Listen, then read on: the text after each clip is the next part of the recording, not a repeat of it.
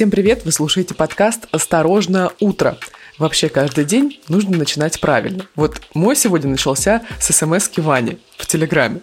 Он мне что-то прислал про кота, и, значит, это осталось где-то где в истории Телеграма, но, что символично, сегодня, 3 декабря, день смс -ки. Представляете? Вот так получилось. С вами на связи Иван Притуляк из Омска. И Арина Тарасова из Красноярска. Вот о чем сегодня расскажем. Владимир Путин провел совещание по ситуации на шахте Листвяжная. Грядут проверки, но необоснованных наездов не ожидается. Конец цитаты. Жители Махачкалы перекрыли улицы из-за десятидневного отсутствия тепла в их домах. Дела судебные, реальное наказание для Соболь, YouTube-канал судов России и отказ в иске Варламова. Итак, вчера прошло очень важное, очень большое совещание. Владимир Путин провел совещание о ситуации в угольной отрасли Кузбасса, и это было, прям скажем, такое очень серьезное, очень большое и очень значительное для всей отрасли совещание. Да, вчера все получили люлей. Прям по самые сапоги, я бы сказал. Там было и Генпрокуратура, и Ростехнадзор, и руководство холдинга СДС «Уголь», в состав которого, собственно, и входила Листвяжная. Что там происходило? Путин сначала рассказал о предварительных выводах Следственного комитета комитета о причинах аварии. Следственный комитет считает, что авария на шахте Листвяжная была из-за отсутствия контроля и проверок со стороны руководства шахты и сотрудников Ростехнадзора. Многие говорят о том, что было множество технических нарушений, и все было гладко на самом деле только вот с виду. Датчики токсичных газов, их результаты фальсифицировались. По документам Следственного комитета такие выводы есть. Основная версия ЧП на шахте Листвяжная – это взрыв метана. Об этом сообщил глава Ростехнадзора Александр Трембицкий, соответственно, на этом совещании совещании рассматриваются все возможные версии, но основная это все-таки взрыв метановоздушной смеси в подготовительном забое, причины которого сейчас выясняются Ростехнадзором совместно со Следственным комитетом. Кроме того, было очень важное заявление от генпрокурора РФ Игоря Краснова. Он сказал, что на шахте были неисправные источники питания, датчики измерения уровня метана, не было работы по модернизации системы определения местонахождения людей, сотрудников допускали к работе без средств индивидуальной защиты, были случаи сокрытия показаний индивидуальных приборов контроля. Но несмотря на все эти нарушения, работа не прекращалась, и российские прокуроры в итоге проверят все практически шахты и разрезы в Кузбассе, 111 такое число было заявлено в сообщении генпрокурора, они будут это делать совместно с уполномоченными службами. Их будут проводить 320 прокуроров с привлечением более 100 специалистов органов контроля. Но есть надежда, что сейчас все-таки в отрасли Кузбасса что-то изменится, потому что, конечно, такой масштабной проверки не проводилось там очень и очень давно. Ну, согласись, повод достаточно весомый и трагический. Конечно, конечно. И хотелось бы, чтобы до этого не доходило, и все-таки проверки проходили планово и не фальсифицировались какие-либо показатели.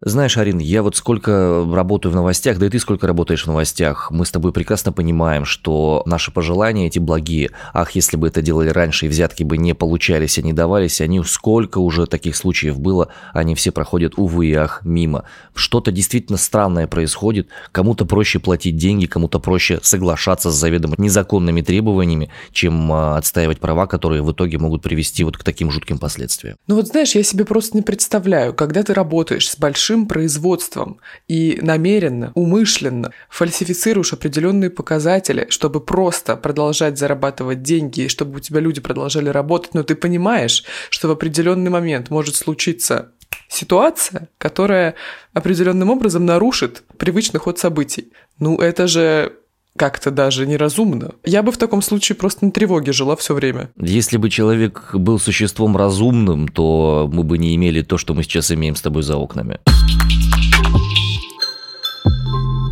Накануне 2 декабря жители столицы Дагестана заблокировали движение по одному из главных проспектов города.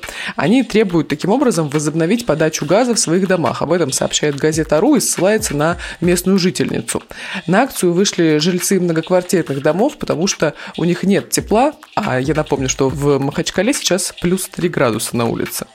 Вот жительница Махачкалы Заира рассказала газете «Ру», что акция собрала около 500 человек, требовавших вернуть теплоснабжение газоснабжения в дома. Ну и судя по фотографиям, которые мы увидели в телеграм-каналах, дорогу действительно перекрыло большое количество человек. На акцию приехал мэр Махачкалы и потребовал обследовать газовое оборудование в каждой квартире. Вообще, власти сообщают, что еще 1 декабря жителям в дома газоснабжение вернулось. А тепло еще как бы нет. Но вот почему-то 2 декабря многие жители Махачкалы вышли требовать того самого тепла. Очень странно. Новостей после 22 часов по местному времени не было. Как там вся ситуация происходит. Жители просто собирались продолжить протест после 22 часов, но вот новостей о возобновлении поступления тепла в дома, не о продолжении протеста не поступало. Но я надеюсь, что получат все-таки жители Махачкалы в свои дома немного тепла и будут жить этот декабрь радостно, потому что Ой, сколько всего я читаю и слушаю про то, как европейские зимы проходят, потому что что в Италии, что в других э, странах э, Евросоюза, да и не только, там Черногория, та же самая. Ой, ну зима, конечно, время не из приятных. Это у нас тут, знаешь, топят, как э, деревянные дома некогда при царе. Ну да, а там у них как-то проблемы с теплоснабжением. А потому что газу не хватает, газу. Я никогда не могу осознать тот факт, что зимой в квартире может быть холодно, потому что я утром встаю, и мне как бы априори холодно, потому что я вылезла из-под одеяла. Но на самом деле потом начинаешь как-то двигаться, и ситуация приобретает более приятные очертания, и ощущаешь вот это тепло в квартире натопленность. Я смотрю сейчас этих э, «Острые козырьки» сериал, и я поражаюсь, насколько в Великобритании, даже в самых фешенебельных крутых домах того времени, да, там конец 19-го, начало 20 века, там почти в каждой комнате камин свой собственный потому что только как каминами и топились. Это вообще странная какая-то история. Ну, камин не очень хороший на самом деле источник тепла, это больше такая интерьерная штука. Ну вот, вот я о чем и говорю, какая-то странная вещь. Ну ладно, дай боже, что плюс 3 все-таки это не минус 15, как кое-где тут у нас в Сибири. Пусть плюс 3 остается на улице, а дома хотя бы будет плюс 20. Что является нормальной стандартной температурой по нормативам положенной для жилых помещений. Ну а сейчас, господа, несколько судебных новостей. Такой пачечкой мы их вам забрасываем, как порой подают групповые иски. Мы таким же образом опишем несколько вещей, связанных с судами. Начнем с очень простого. Суды, оказывается, планируют создавать свой собственный YouTube-канал. Председатель Совета судей РФ э, Виктор Момотов напомнил, что пресс-служба должна не только информировать, но и формировать имидж судебной системы. И для этого будет создаваться свой собственный консолидированный YouTube-канал. Что там будет? Каким образом это будет все проявляться? Называется? Час суда. Час туда и все такое. Они разрабатывают темы и программы информационно-образовательного характера. Я посмотрю, что это такое, но, честно говоря, издалека выглядит, как, знаешь, э, мем в интернете «Дед нашел ТикТок и началось». Выглядит как твое будущее guilty pleasure. Знаешь, когда ты после записи нашего подкаста включаешь и смотришь YouTube-канал судов. Ловишь кринж лопатами вообще. Ну, вот не знаю, будет ли на этом YouTube-канале те новости, про которые мы расскажем вам сейчас, потому что хотя хотелось бы, чтобы они тоже, конечно, были. Ну, начнем с самого громкого. Любовь Соболев все-таки заменили условное наказание на реальное. Годы исправительных работ условно ей заменили на реальные исправительные работы. То есть она не должна вернуться будет сейчас из того места, где она находится, и здесь, в России, эти самые исправительные работы осуществлять. Ну смотри, ей уже заменили условное наказание на реальное, так что, по сути, в определенный момент времени ей придется уже к нему приступить. Интересно, как она будет из этой ситуации выкручиваться, потому что по последним данным, если я правильно помню, она находится сейчас не в стране вообще. Я еще хочу напомнить, что Кроме того, Соболь приговорена к полутора годам ограничения свободы по санитарному делу, и где она сейчас находится, неизвестно. СМИ сообщали, что она покинула Россию, однако сама Соболь эту информацию не подтверждала и не опровергала. Поэтому реально ее местоположение сейчас никому не известно. Но дело, по которому ей заменили условные исправительные работы на реальные, немножко другое. Это обвинение по статье о нарушении неприкосновенности жилища с применением насилия. Помнишь, в конце декабря прошлого года? Комарилью эту помню помню, да-да-да. Но это вообще, это лучшее юмористическое шоу было. Я напомню, Алексей Навальный опубликовал видео с записанным разговором с человеком, которого он идентифицировал как Константина Кудрявцева, сотрудника ФСБ, военного химика, и которому он звонил под видом помощника секретаря Совбеза России. Ну и, собственно, выяснял все подробности отравления Алексея Навального, выяснял сам Алексей Навальный. И вот как раз в этом видео Любовь Соболь, значит, поехала к дому, где живет Кудрявцев, чтобы поговорить с ним. И на место событий приехала полиция, и Соболь и двух ее помощников задержали, за что ее обвинили в нарушении неприкосновенности жилища с применением насилия. Вот сейчас за данную ситуацию, и по данному обвинению она получила реальные исправительные работы. Что будет с приговором по санитарному делу? Все остается как и прежде, ограничение свободы, ограничение там перемещения, нельзя ей с 10 вечера до 6 утра покидать свое жилище, покидать Москву и область, и нужно являться в отдел полиции. Но никто из нас не знает, где находится Любовь Соболь и делает ли она это. Еще одно дело интересное. На сына бывшего детского омбудсмена Павла Астахова завели дело о мошенничестве. При этом суд отказался отправить его под домашний арест. Это достаточно громкая история. Буквально пару дней ее обсуждают. Сейчас прям самые-самые свежие новости. Головинский суд Москвы отказался отправлять под домашний арест э, сына бывшего уполномоченного по правам ребенка Павла Астахова. Дело о крупном очень мошенничестве. Об этом РИА Новости рассказали в суде. Согласно карточке суда, Астахову АП вменяют в вину четвертую часть статьи 159 УК РФ. Это хищение очень большой суммы денег. По данным телеграм-каналов Mash и ВЧК ОГПУ, речь идет о старшем сыне бывшего омбудсмена Антония Астахове, который обвиняется в хищении почти полутора миллиардов рублей. По версии следствия, которую проводит Mash, сын Павла Астахова и партнер по бизнесу его Дмитрий Арсеев якобы отжали себе компанию, набрали под нее кредитов, прогнали через нее больше трех миллиардов рублей, после чего оформили возврат НДС где-то на 130 миллионов рублей. В итоге Арсеев Алексеев уехал за границу, но официальная фабула дела не раскрывается. Прокуратура просьбу следствия об аресте не поддержала, отмечают телеграм-каналы, и, в общем, ситуация как продолжает развиваться. Людей э, сажают и ограничивают свободу по более мелким поводам, а вот тут захищение полутора миллиардов рублей, ну, как бы нет. Подарили. Ну, что значит подарили? Ну, подарки не одарки, думаешь, да, вот так? Ну, слушай, лишние полтора миллиарда были? Были. Сыну Павлу Астахова понадобились? Понадобились. Вопросы есть? Нет. Все, спасибо, да. Напомню, что Павел Астахов у нас был уполномоченным при президенте РФ по правам ребенка в девятом году. До этого он был адвокатом, занимался общественной деятельностью. Ну, видишь, по правам ребенка, все для детей. Да, в сентябре 2016 года он освобожден был от этой должности и сообщал, что возобновит адвокатскую деятельность. Ну а сейчас пара слов о блогере-урбанисте Илье Варламове, который какое-то время назад э, хотел быть мэром Омска и, к сожалению, не стал, потому что он обещал, что господина Лебедева сделает арт-директором нашего города, чего многие испугались и не проголосовали, не собрал он должное количество. Ой, я бы тоже испугалась, если бы господин Лебедев стал э, главой города Красноярска, условно. Ну так вот, э, блогер-урбанист Илья Варламов после проигранного судебного процесса покинул Россию. Как сообщил адвокат Варламова Сергей Бадамшин, Варламов Варламов уехал в Либерию. Но какой характер носит эта поездка, Бадамшин уточнять не стал. Ранее Суд в Москве обязал Варламова удалить заметку под названием «Говнохранители на страже визуального мусора». Эта заметка рассказывает, значит, читателю о наружной рекламе в Петрозаводске по иску ТСЖ Ленина 18Б. В этой заметке Варламов раскритиковал предпринимателей и представителей ТСЖ Ленина 18Б за недовольство новыми требованиями к размещению вывесок на фасадах зданий и назвал их говнохранителями.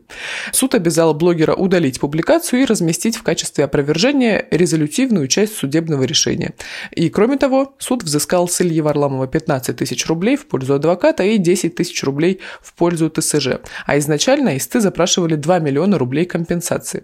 После этого, как Ваня уже сказал, Варламов отправился в Либерию, а там его задержали и уже успели освободить. Там какая-то детективнейшая история абсолютно. Его задержала там полиция, загрузила в участок. На него хотели подать в суд. Владелец клуба, в котором он был, обвинил его в том, что он снял его клуб, украл секретные комбинации, клуб игровых автоматов, украл секретные комбинации и поставил под угрозу весь бизнес. Ну и потом случилась стычка с местными жителями и, собственно, с работниками этого клуба, и после чего уже приехала полиция, и Варламова задержали. Но потом, слава богам, его его освободили. У него сейчас последнее фото его в телеграм-канале, где он пожимает руку сотруднику полиции, вроде бы все хорошо. И таким образом Варламов узнал, что в Либерии нет посольства России, каким-то образом сам выкрутился. Красавчик! Слушай, а что за страсть у человека к путешествиям по африканским странам? К бродяжничеству? А, не знаю, ну, любит, интересно. Почему к бродяжничеству? Ну, я просто на самом деле раньше не слышала, чтобы люди ездили в Либерию. Он, наверное, что-то снимает для своего YouTube-канала, потому что Либерия вообще не самое популярное. Туристическое направление, прямо скажем, да. Потому что там по соседству Гана не так далеко. А, а Гана, как бы, как известно, не самый спокойный уголок Африки. Позволю себе процитировать многих наших политиков «no comments», без комментариев. Ну а сейчас токсичные новости от нашего спонсора Сорбента Полисорб. Глава сети офтальмологических клиник «Омикрон» Александр Падар подал в суд иск к Всемирной организации здравоохранения. Вот ситуация. Вообще попадосик такой, ну. И очевидно же, удовлетворен не будет, потому что штамм коронавируса «Омикрон» уже сильно популярнее этой клиники. Совершенно верно. Он пытается запретить название нового штамма коронавируса, потому что оно идентично с наименованием его медцентров. Далее цитата. «Наше название – это регистрированный товарный знак. Ассоциации с каким-то штаммом коронавируса наносит вред нашей деловой репутации, а если еще это будет какой-то особо опасный штамм. Сами подумайте, если кто-то умрет от омикрона, родственник ваш или друг, вряд ли пойдете в клинику с аналогичным названием. Об этом, э, собственно, Падер и сказал. Ну, давайте мы не будем думать об этих ужасах, да. Мысли, конечно, верные, с одной стороны, но с другой стороны токсичные. Очень все это похоже на быстрый хайп. ВОЗ вряд ли заинтересуется претензиями токсичных офтальмологов из Российской Федерации. Нет, ну согласись, обидно. Вот работали, работали, работали, работали. Надо было думать, когда ты называешь свою фирму обычной греческой буквой греческого алфавита. Такое нельзя, нельзя такое предусмотреть. Да почему? Нет, такое, безусловно, нельзя. Ну вот смотри, допустим, в каждом каждом городе стопудово есть какой-нибудь ЧОП, у которого название Альфа. Угу. Или Дельта. Вот их реально в каждом городе такие есть. В Омске у нас, в Красноярске стопудово есть. Альфа есть. Конечно.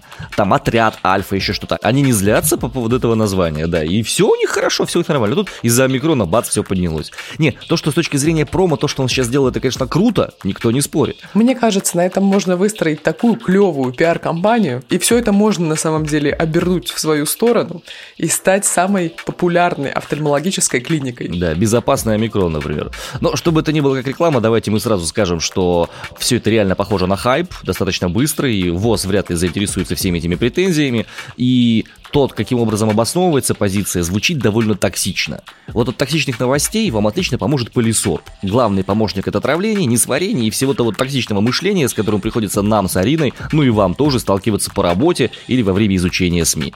За здоровье всех участников процесса и ВОЗ, и непосредственно истца, и даже тех сотрудников компании Альфа, которые в разных городах занимаются разными вещами. И Дельта. И Дельта, Гамма. Вообще все буквы греческого алфавита, вот за все их здоровье мы чокнемся полисорбом. Ура! Зима официально наступила. И это подтверждает то, что на юге нашей страны открываются горнолыжные курорты. Сегодня, 3 декабря, горнолыжный сезон начнется на Красной Поляне в Сочи. Там начнут работать трассы выше 2000 метров над уровнем моря. Об этом сообщает РИА Новости со ссылкой на пресс-службу курорта. В предстоящем сезоне гостям курорта будет доступно 30 километров трасс, 2 сноупарка, 8 зон для фрирайда и 13 современных подъемников. Круто!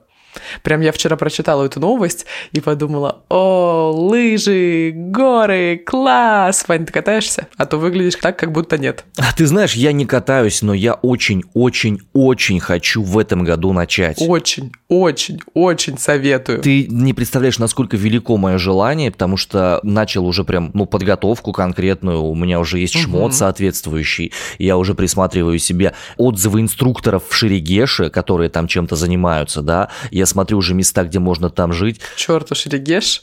Покупаем билетик до минеральных вод. Потому что завтра 4 декабря открывается еще и горнолыжный сезон на курортах Архыз и Эльбрус, а я, как ты помнишь, прошлой зимой встала на лыжи как раз э, на Архизе, это потрясающий абсолютно уголок, там очень хорошо, там два склона, южный и северный. Вот северный повыше, южный такой попроще. На северном прям на высоте э, больше 2000 метров есть зеленая трасса для новичков. На трех подъемниках поднимаешься, прям вот практически на пик горы, ну чуть-чуть пониже. И там у тебя такая очень пологая трасса, прям по верхушке горы. Ты с нее скатываешься, по последнему подъемнику поднимаешься обратно, постоянно у тебя под ногами долина Архыз, горы, а, Ваня захотела туда. Прямо сейчас. Ну, вы понимаете, да, что после этого трассу должны называть Тарасовская. Легендарная Тарасовская трасса. Не очень звучит. А Рининская? Так по-советски. По Рининским местам? Хорошо. Звучит еще хуже. Ну... Короче, если вы катаетесь на сноуборде или на лыжах, то официально южные курорты нашей страны открываются сегодня и завтра. Это отличная новость, прям такое настроение появляется акт поактивничать немного на выходных. Я вчера, кстати, словила впервые новогоднее настроение. Я шла по торговому центру, там играла новогодняя музыка, я шла и думала, как хорошо. Почувствовала вот это вот не то чтобы суету и суматоху, но такое jingle bells настроение случилось. Ну, круто, тебе детям подарки не покупать. Да, я только себе покупаю. Ну, молодец. Кстати, по поводу детей. И подарков для детей. Мне кажется, вот это может стать подарком для твоих. Я себе заберу, честно говоря. Изначально мысли были именно такие. Короче, Тесла. Тесла начали продажи электрического маленького квадроцикла Киберквад для детей. А это было без объявления войны всяческой, они вообще не анонсировали его, не тестировали, не показывали, просто бабах он взял и появился. Слушай, как э, просчитан этот ход? Как раз перед Новым годом, перед Рождеством американским. Кстати, да, и вот они его и выкинули. Это электрический квадроцикл, рекомендованный для детей от 8 лет. У него стальная монолитная рама в классическом квадратном стиле кибертрака, который так любят сейчас э, в последнее время дизайнеры Тесла. У него мягкое сиденье, регулируемая подвеска с задним дисковым тормозом. У него максимальная скорость 16 км в час, а батарея обеспечивает запас хода на 24 км. То есть вы понимаете, да? Посадили парня на квадроцикл, и пусть он по магазинам едет, вот по всем этим, и потом обратно, и туда-обратно прекрасно доедет. Супер. Слушай, а знаешь, что мне это напоминает? Это, конечно, такое транспортное средство, которое само ехать не будет, но помнишь, раньше в магазинах, и, наверное, сейчас тоже есть в больших гипермаркетах, были такие тележки с машинкой спереди. Mm-hmm. То есть в машинку садится ребенок, за ней, как кузов, тележка для продуктов и всего прочего, и это, значит, ситуация происходит. Может быть, это придет на замену? Я надеюсь, потому что цена сравнительно невысокая, всего 1900 долларов. Э, смогут его купить жители 48 континентальных штатов США. Поставки начнутся буквально через 2-3 недели, но Тесла говорят, что могут не успеть доставить квадроцикл до Рождества. Mm. Ну, как-то так. Ну, ничего, я и после Рождества бы тоже такую штуку бы с удовольствием принял. А, еще, я думаю, что на данном аппарате должны ездить эльфы Санта-Клауса по Америке, развозить подарки. И гномы Деда Мороза, разумеется. У Деда Мороза нет гномов. Дед Мороз сам все делает. Подожди.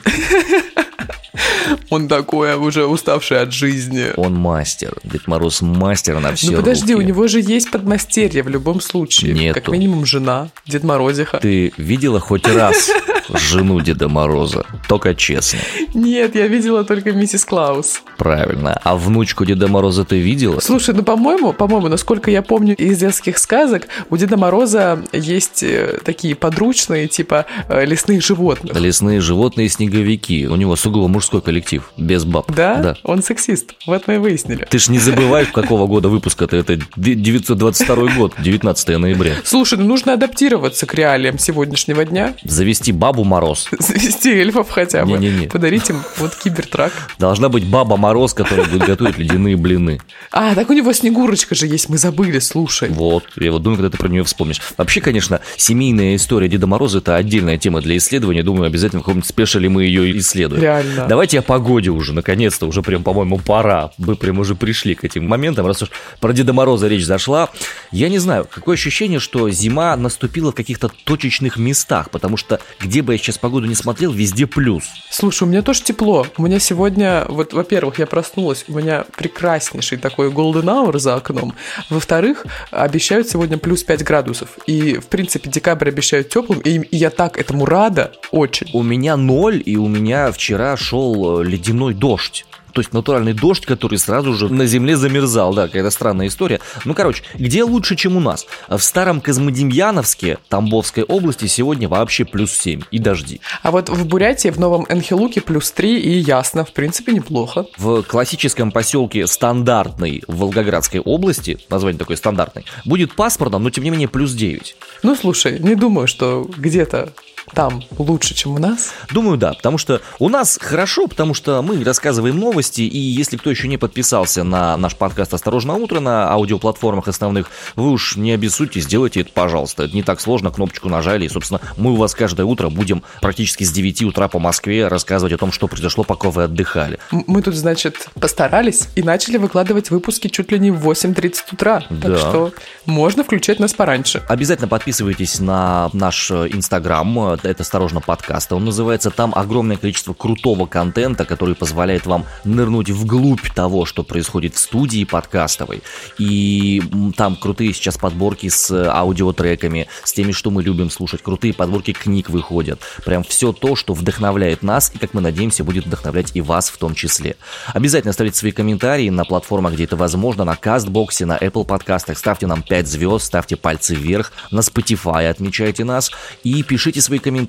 Мы их в обязательном порядке изучаем и стараемся совершенствовать свой подкаст для того, чтобы вам было приятнее. На этом у нас все. Это была Арина Тарасова из Красноярска. И Иван Притуляк из Омска. Уходим на выходные. Вам тоже желаем прекрасных субботы и воскресенья. Услышимся в понедельник. Пока. Адью.